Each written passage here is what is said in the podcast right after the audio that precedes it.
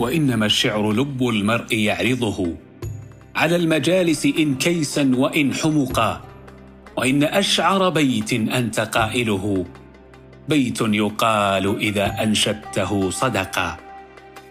الشعر العربي الذي يتغنى به العرب من الجاهلية وحتى زماننا هذا بأعذب الكلم يستشعرون لذة كلماته وانسيابية المشاعر التي يحتضنها بين طياته.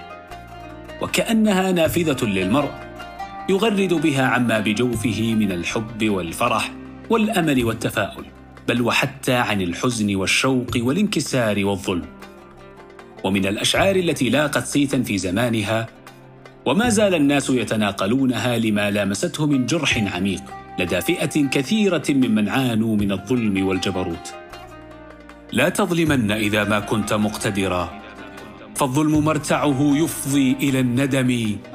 تنام عينك والمظلوم منتبه. يدعو عليك وعين الله لم تنم. أما والله إن الظلم شؤم ولا زال المسيء هو الظلوم. إلى الديان يوم الدين نمضي وعند الله تجتمع الخصوم. أوبقت نفسك يا ظلوم. بما احتقبت من المظالم.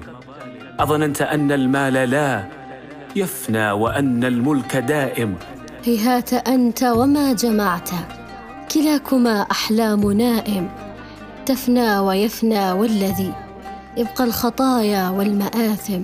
إذا ما ظالم استحسن الظلم مذهبا. ولج عتوا في قبيح اكتسابه. فكله إلى صرف الليالي فإنها ستبدي له ما لم يكن في حسابه. فكم قد رأينا ظالما متمردا يرى النجم تيها تحت ظل ركابه. فعم قليل وهو في غفلاته أناخت صروف الحادثات ببابه. فأصبح لا مال له ولا جاه يرتجى ولا حسنات تلتقي في كتابه. وجوزي بالأمر الذي كان فاعلا وصب عليه الله صوت عذابه. يا ظالما جرى في من لا نصير له. إلا المهين لا تغتر بالمهل. غدا تموت ويقضي الله بينكما. بحكمة الحق لا بالزيغ والحيل. فقد أكثر الشعراء في شعرهم عن الظلم الذي ما زال البعض يتخذه منهجا في حياته. متناسيا عواقبه الدنيوية السيئة فضلا عن عواقبه الأخروية التي تهوي بالمرء في دركات النار.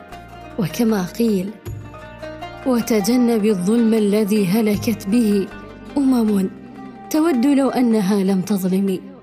إياك والدنيا الدنية إنها دار إذا سالمتها لم تسلمي